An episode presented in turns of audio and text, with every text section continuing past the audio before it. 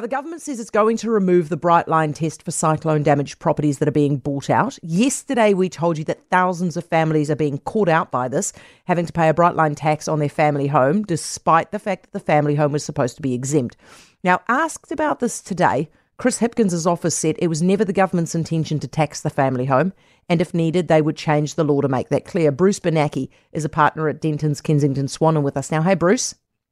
Hi, Heather. How are you? I'm very well, thank you. This is obviously good, exempting the family home for the people who are caught out by the cyclone and the voluntary buyout, but it still affects other people, doesn't it?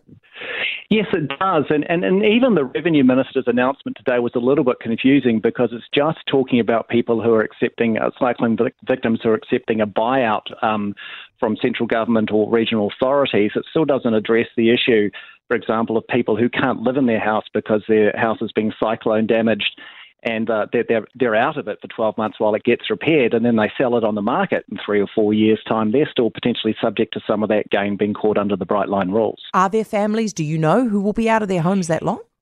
Yes, in fact, there's someone in my office um, who, who lives in Swanson in, in West Auckland. Um, her and her family have been out of their house for seven months now, and because of the, the wrangling between central government and the Auckland Council, there's there's no agreement on how to pay for the damage, and, and, and her and her family are going to be out, as a, a bunch of their neighbours, um, for over 12 months. And and look, their, their plan is to move back into the house, but if if um, they then move out or sell it in two or three years' time and, and make a gain, some of that gain will still be taxed. Okay, so actually, the tidy up job from the government is going to be bigger than we think.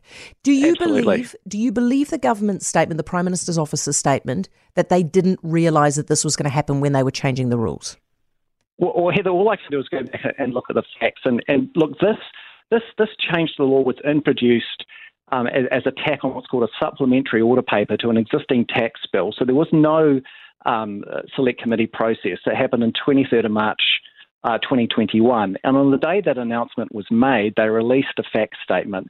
Um, and it said at the time, if I can read it out to you, saying the government intends to introduce a change of use rule uh, for residential properties acquired on or after 27 March 2021. This will affect the way tax is calculated if the property was not used as the owner's main home for 12 months at a time within the applicable bright line period. So they knew that if you are under the change in the law, if you're out of your house for whatever reason for more than 12 months, some of the eventual gain on sale that you make will be subject to tax, even if it's your family home. Bruce, do you think that this is fair?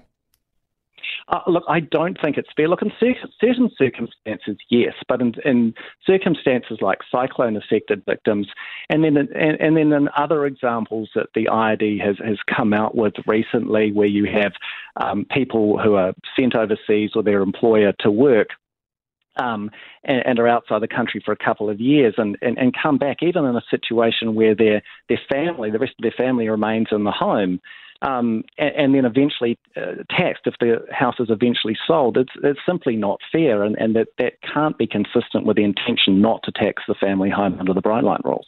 Bruce, thank you for talking us through it. I appreciate it. It's Bruce Bernacchi, partner at Dentons Kensington Swan. Uh, by the way, on it, it I think I think how you should read this right now is that the most generous explanation for what has happened is that Chris Hipkins, who is now the Prime Minister, did not realize that this was going to happen and would not have wanted this to happen. But David Parker, who was then the Revenue Minister, did want this to happen because he knew what he was doing. For more from Heather du Plessis-Allen Drive, listen live to News Talk ZB from 4 p.m. weekdays or follow the podcast on iHeartRadio.